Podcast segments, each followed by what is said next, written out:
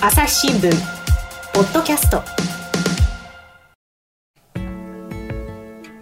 朝日新聞の神田大輔です、えーネット上の話題、えー問題社会問題などもですね含めましてネットの話題をネットに詳しいウィズニュース編集部のお二人に聞いていこうというそういう企画です、えーお呼びをしておりますのはウィズニュース編集長の奥山翔二郎さん。よろしくお願いします。お願いします。そして、えー副編集長の朽木誠一郎さんですね。お願いしお願いしま。ますはい、えー今回のテーマはですね奥山さん持ち込み企画「筋肉マンとジブリから考えるネット上の著作権とファンの関係」ということで、えーどういう話ですかね？はい。はい、これは最近、まあ、著作権というかですね、著作物の方が正確なんですけども、著作物。はい、著作物をめぐって、まあ、対照的な動き、を、話題があったんですね。うん、で一つは筋肉マンです。筋肉マンね、もう我々世代ですよ。はい。ねえ歌とか歌っちゃだめですよ、著作権の問題がありますからね。はいうん。はい、その筋肉マン、はい、えー80年代漫画文化を牽引した筋肉マン。そうですね。これ実は最近ネットではいはい。さらに再ブレイクしてるんですよね。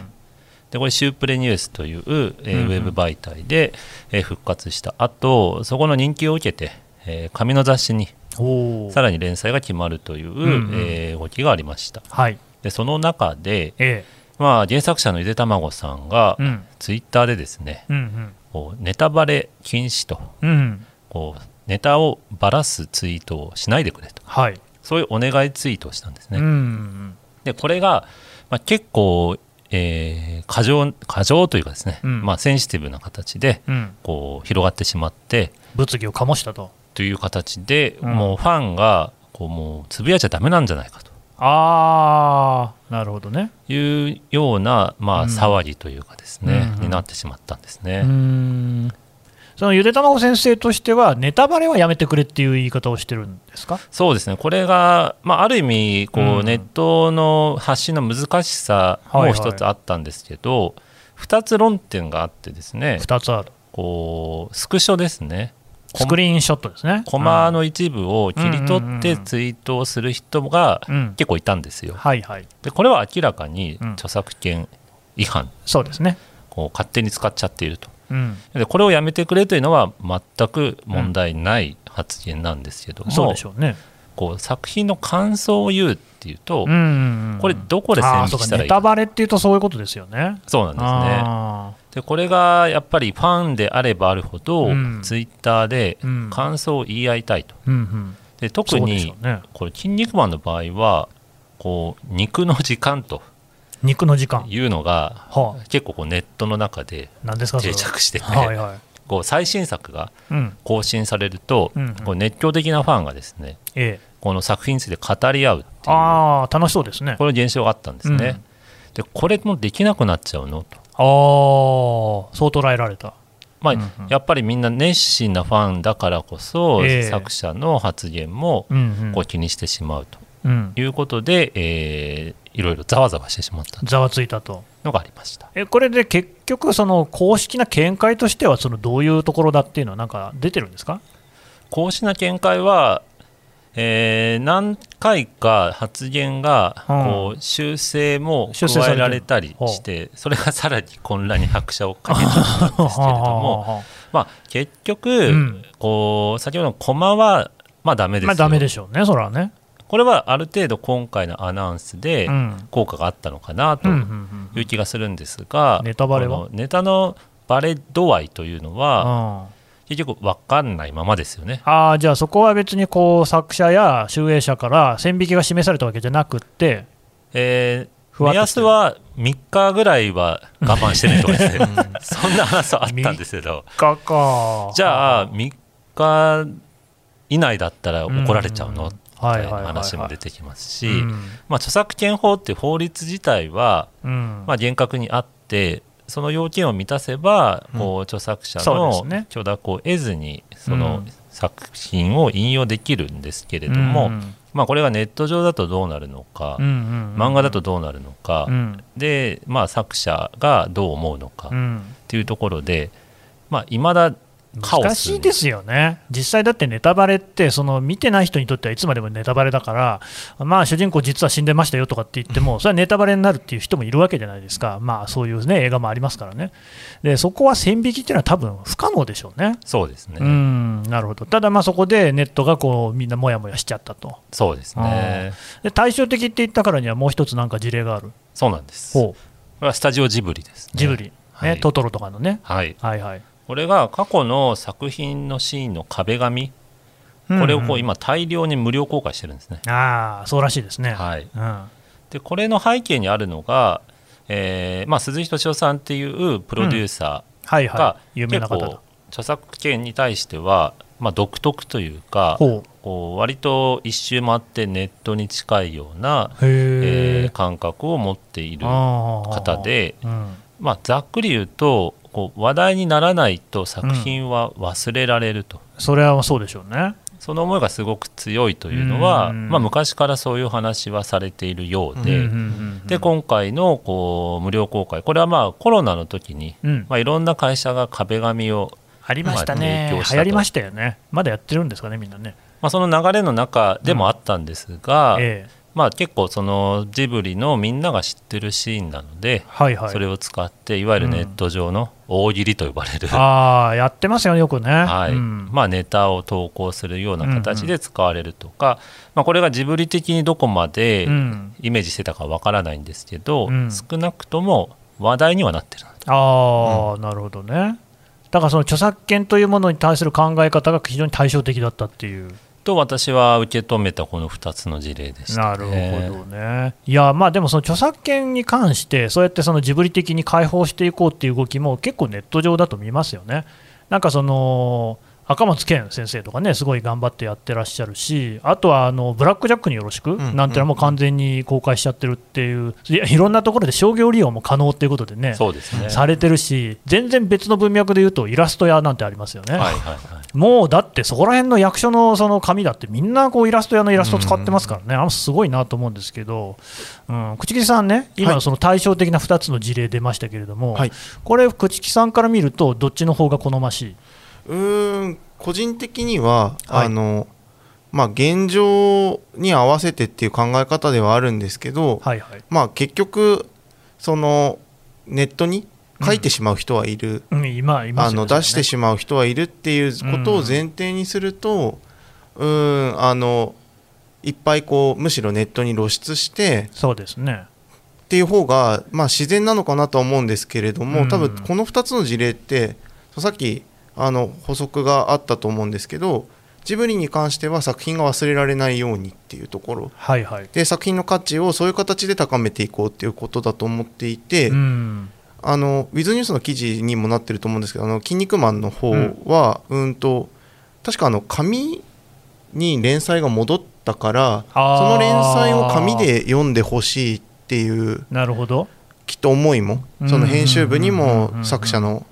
方にもまああって、ね、うん、でそれがむしろそのネットにいっぱい出すんじゃなくてうん。3日くらいネタバレは我慢して紙を読んでほしいっていう作品の価値の守り方をなさりたかったんだろうなっていうふうに考えた時にそういう意味でも非常にうん。その対照的な事例だなるほどね、そうという文脈もある。ただね、岡山さん、やっぱりどっちかっていうと、そういう著作権に関しては、ジブリ的な捉え方の方が今はもうむしろ盛んになってるんじゃないですか？そうですね、あのーまあ、漫画に関してもうん。1話無料みたいなのは当たり前まあ、ですし。よくありますよね。うん。まあ、知ってもらわないと拡散しないというところがあるんですが、まあうん。なかなか難しかったのは「筋肉マン」っていうもうすでにこう認知が広がっていて、うん。知らない人がいないという条件の中で、まあ、作者および出版社側がうん。その世界観であったりうん。ビジネスモデルを守りたいというのはこれはこれで文化を継続的に発展させるためにはうん欠かせない要素でもある。なるほどね。ただまあうんファンがいてこそというところで、そうですね。まあ、ネット上のファンからすると、うんこれはまあちょっとこう想像の域は出ませんけれども、自分たちがこうネット上で「筋肉マン」を支えていたんだと、うんうんで自分たちが支えた結果紙に復活できたとまあ、そう本当にそうかもしれないですね。なのにこう我々はうん。なんかおまけであったんじゃないか。ああね楽しみを取り上げられたっていうことですよね。紙の方がやっぱり大事だったのかと。うん。いうような割とまあ我々新聞社でデジタルをやっている身としてはあれあれ？身にそっちにつなげますところでもあるんでですがけど、うん。まあ、確かにね、新聞社なんかにも歴然としてやっぱりまだね、紙の方が主流だっていう考えを持っている人もいるので、でだからそういう意味で言うと、デジタルの方に先に記事が出るとか、あるいはそのいわゆる特ダネっていうんですけれどもね、昔はそのスクープの記事っていうのは、朝刊に載せるっていうのが、こう我々にとってはすごく大事なことで、でそれが他の会社に読まれないように、あえてですね、その早くですね世に出ていく新聞には特ダネを載せず、一番最後の方にすられる新聞だけに載せるなんてこともやってたっていう、まあ、そういうこともあったんですが、最近さすがにね、デジタル、うなんですか、トランスフォーメーションみたいなことで、だいぶその辺の意識が変わってきて、もうそれこそあのカルロス・ゴーンさんがね、飛行機乗ってきたやつとかっていうのは、もうその場でバーンって出しちゃうっていう特ダネだったんですけど、まあ、そういう時代にもなりつつあるんですが、ただまあ、確かにね、ものを作っていくっていう立場、特にゆでたまご先生みたいな人っていうのは、まあ、2人いるけれども、作者っていうのはオンリーワンの存在だから、その人たちが大事にするものっていうのを大事にしなきゃいけないっていうのは、まあ、一理はありますよね。うん、これなかなか難しい話ですね。まあ、一方でジブリの方もうん、動画の配信にはかなり厳格な対応で臨んではいまして、えー動画配信ネットフリックスにも出してますけど、うん。これ日本と北米はこう見られない。いやそうなんですよね。そうそう、ジブリの作品って、あんまり見たことない気がしますよ。まだにうこう円盤が一番ね見やすい媒体になってるっていうのが、あまあ、これはジブリの中でこう多分厳格な住み分けがあるんだろうなと。ーうーんなるほどね、そっちはいいんだけど、こっちはダメなんだっていう、はい。うん。なるほど、なんかあんまりそこら辺はこう同じ視点では捉えていないんですかね、ジブリ側としてはね。うんもしかしたらすごくこうなんかつなげるような連携のこう戦略というか、うん。メディアの中でコンテンツビジネスの考えが割としっかりしている表れなのかなというあ気も逆にねしますけどだって少なくともジブリに関しては、そうやって好感度を損なうような結果にネットでなってないわけでしょ、うん。そうですね。だとしたらそこはね、むしろ商売上手っていう言い方もできるかもしれないですよね。ね。うんなるほどね。なんかそういう事例っていうのは他にもあるんですか？事例はない。ジブリでまあ、ジブリはいいんですけど、なんかそのきっかけになったような話とかなんとかっていう。あそうですね鈴木さんの話の中で言うと、まあこれ「蛍の墓？いやー、もうね、あれ見ると泣いちゃうんですよね。」はい、もう100発100中で泣いちゃうんですよ。これ野坂はい、幸はい。樹さんのもう作品大名作ですよね。これ初版1967年うん。ですけれども、はい。映画化されたのは1988年でこれ多分私見てるんですよね88年に、ああ、映画館で。はいまあ、トトロとこう一緒にああ、そうか、そうでしたね。そうなんですねそうだわ、そうだわ。これ順番間違うとすごい 大変なうん、うそうですね。でうんこれの時に、まあ、鈴木さんが言っていたのが、うん、やっぱ88年にこの名作を作ろうと思った時に書籍がすでに手に入りにくい状態だったとああ、そうなんですねいう。ようなことは言っていてこれはやっぱり最初に申し上げたこう忘れられてしまったら商品としても流通できなくなる、確かに。うん。でこの危機感がすごく高いので、うんうん。まあ、今ジブリは北米日本は動画配信制限してますけれども、うん。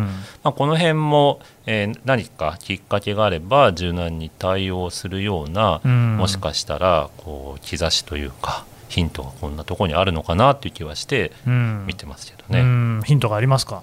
そうですね、うん。なんか結構自分たちのこうやり方のうん。カードを、まあちゃんと用意してるのかなっていう気はしていて。ね。うん。まあ、ある意味こう「筋肉マン」の事例はうん。すごくピュアなうん。感じ、あのゆでたまご先生なんかが。そうですね、あまあ、すごく作品に対してうん。ファンの思いと、まあ、制作者側の思いがーうん。そのままぶつかり合ってしまったところなるほがどね。あるかなあーお互い純粋だったっていう。そうですね。なるほど。でそこは鈴木さんはやっぱプロデューサーなんでいろいろこう、うんうん。見えた中でやっていてうん。でもファンはそこをまああえて乗っかってるという思いはないとは思うんですけれども まあね。まあ現状はやっぱ圧倒的なあの作品のまあコンテンツ力に惹かれて、ままあ、今回すごく好意的にこうん。う壁紙のこう無料開放を受け止めたんじゃないかなっていう気がします、いややっぱね、ネットでこうみんなでワイワイするって、これ、やっぱ原始的な楽しさあるじゃないですか、はい。朽木さんとかもそういうことやったことあります？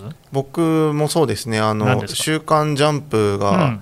えーまあ、今はしあのアプリで読めるのでおーそうなんだ。0時を回る。日曜日の夜というか月曜日の0時になった瞬間に、まあ、人気作のええ。あの感想戦があツイッターで。感想戦ね、今だったらチェーンソーンマンだったりとあかー。呪術廻戦とかはうんもうこれは伏線なんじゃないかなるほどね、やっぱりちょっと前だと鬼滅とか、あーそうですね。の鬼滅はずっと大盛り上がりで僕もやっていたのであのね、楽しいんですよね、あのね。そういうそのファンベースみたいな。マーケティングっぽい話になっちゃいますけど、うんそういうこうファンの活動が実際にあのビジネスのモデルにこうつながるっていうことは、形によってはあり得ると思うんですよね。なるほど、その週刊ジャンプをアプリで読むなんてもうスマホだったらうん。あの認証一発でうんうん、あの読めるわけですから。今昔だったら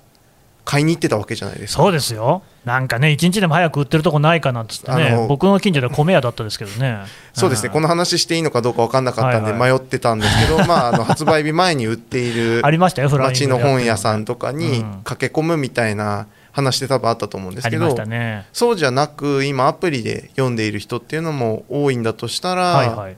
あの多分感想戦が起きてうん、なんだ今ってすぐ読めるのかって言ってその場でアプリの課金をする人っていうのがが、出た方がまあ、いるでしょうしね、実際。そっちの方がまあビジネスモデルに寄与する部分はうん。大きいのかなとも思ったりします。うん。奥山さんもそういうのありますか？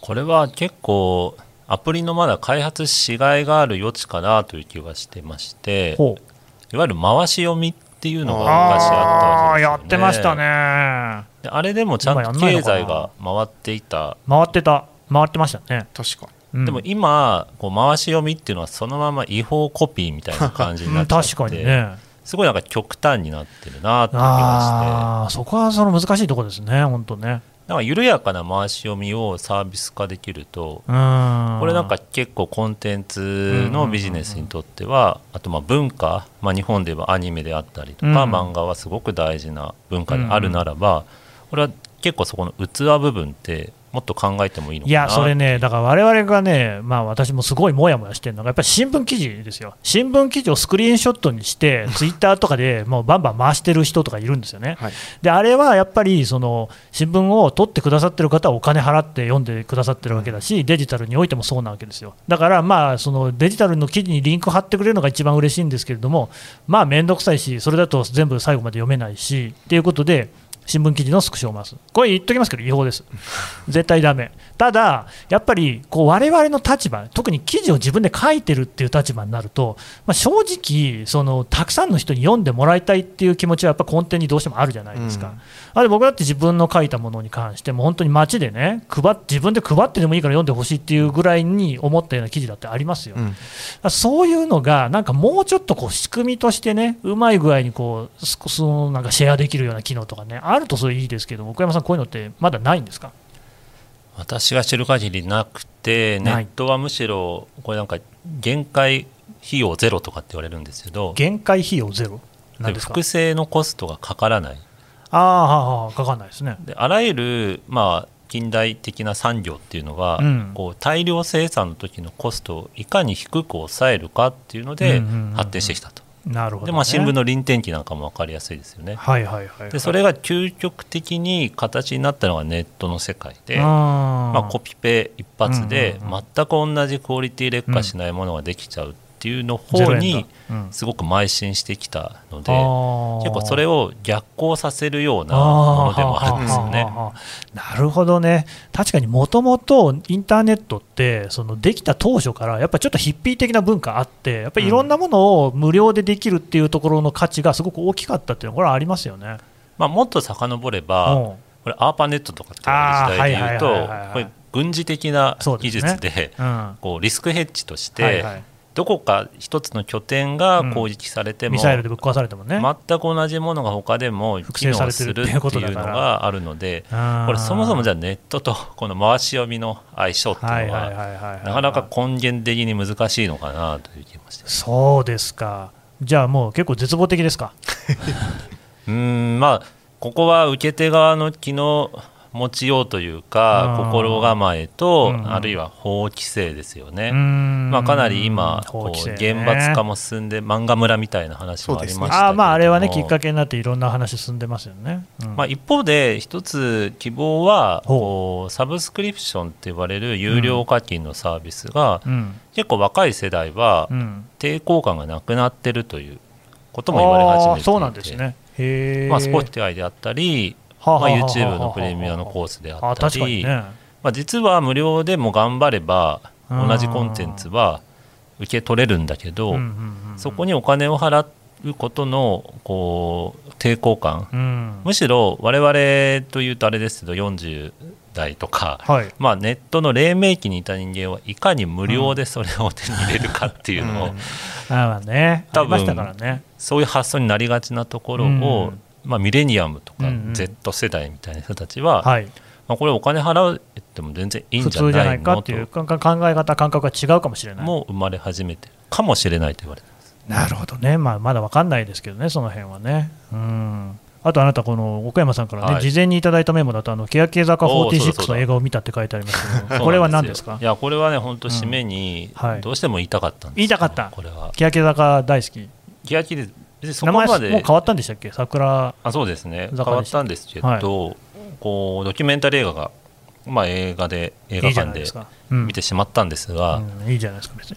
これをですね見た後の感想戦がですね、ええ、むちゃくちゃ盛り上がったんですよね。それはお友達と見に行った？そうですね。あ欅ファンのお友達。欅ファン私は全然もう濃ゆいファンなんですけどでその人に私がいろんな疑問をぶつけるみたいなあなるほどね。教えてくださいと、うん、もうこれこっちの方が面白かったんです。なるほどね。あれってどういう意味だったのと。ああその人はもう詳しいからいろいろ教えてくれるわけだ。でそれに対して私なりにあじゃあこれはこういうことなんだよねっていうので、うん。うん、まあ、納得しながら、うん、こう一つ一つ振り返るっていう時間が、映画館での時間よりもいやわかる映画って結局、なんか人と見に行って、その人と喋ってる時が一番楽しいってありますよね。うん、そうなんです。これがなかなかもともとそんなにこう、まあ、アイドル興味が、まあ、ないわけじゃないですけど、うん、べったりじゃなかったからこそほうほう。なぜ私はあんなに3時間、うん、喉を枯らしたのか ああその議論というか話を聞くのにね。そうですね。あ映画見ながらなんか叫んだとかそういうことではないではない。やめてくださいよ迷惑だからね、はい、あなるほどね。うんうん、ってことは、まあ、やっぱり、まあ、今の時代なのか元からなのか、はいはい、やっぱその作品そのものだけの価値だけではない、まあ、いわゆる二次創作とも言われますけども、うん、その後のなんかリアクションを含めた価値も大事にした方が、なるほどね、まあ、面白いのかなと個人的には思った次第そうですね。わかりました。どうもありがとうございました。朝日新聞ポッドキャスト。朝日新聞の。質問ドラえもん我が家の朝は質問から始まる。2012年に太陽圏を出た探査機ボイジャー1号が宇宙人に向けて載せているものは何？身の回りのことから広い世界のことまで。いろんな質問が毎朝新聞の一面に載って君のもとへやってくる。ママ知ってる？なんだろうね。さあめくって探して答えを発見。あった。レコードか。いろんな国の挨拶が入ってるのか。毎朝のワクワクが未来を開く。朝日新聞。はいというわけでですね、えー、奥山さんと朽木さんからあ「筋肉マン」とジブリから考えるネットの著作権著作物とファンの関係について聞いていきましたけれどもえー、実は私もですねあのネットとの付き合いが長くてもうあのパソコン通信の時代からやってるんですよ、えー、1994年。あの最初にやったのは草の根 BBS ってね、まあ、言っても分かんない人が多いと思いますけれども。でやっぱりねそのねその感想戦やりましたね。あのねもうお気づきかもしれない。エヴァンゲリオンですよね。あの当時にね、放映されててね、まあ盛り上がりましたね。でね、僕が思うに、感想戦ってすごいね、やっぱね、純粋だから楽しいんですよ。ちょっと前回の話に重なってきますけれども、今はその、ポジションを取ってね、マウンティングをしてね、そのお互いにこうこう殴り合うみたいな作法っていうのが、あのソーシャルメディアよく見られる。これは右も左もそうで、あるいはそのググレカスなんて言葉もありますけれども、その知識っていうのはその、お前が自分で調べて当然。で、知識をたくさん持ってる票が偉いみたいな、まあそういうところが泣きにしもあらず。けど感想戦がいいのは、その先のことをみんな誰も知らないんですよね。作者も知らない。で、こういう状況で話し合うっていうのが、ひょっとしたら今もうネットでできる唯一純粋無垢なコミュニケーションなのかもしれないなっていうことをお二人の話を聞きながらちょっと思っていましてまあそこら辺はねなんとか大事にする形でもっとシステムとかでねうまい具合にそこら辺をバックアップできるような形になるとより楽しいネットになるんじゃないかな殺伐としたばっかりがネットじゃないんじゃないかなっていうのことを思いました。朝日新聞ポッドキャスト朝日新聞の神田大輔がお送りしました。それではまたお会いしましょう。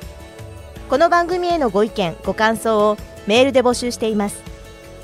ポッドキャストアット朝日 .com podcast アットマーク朝日 .com までメールでお寄せください。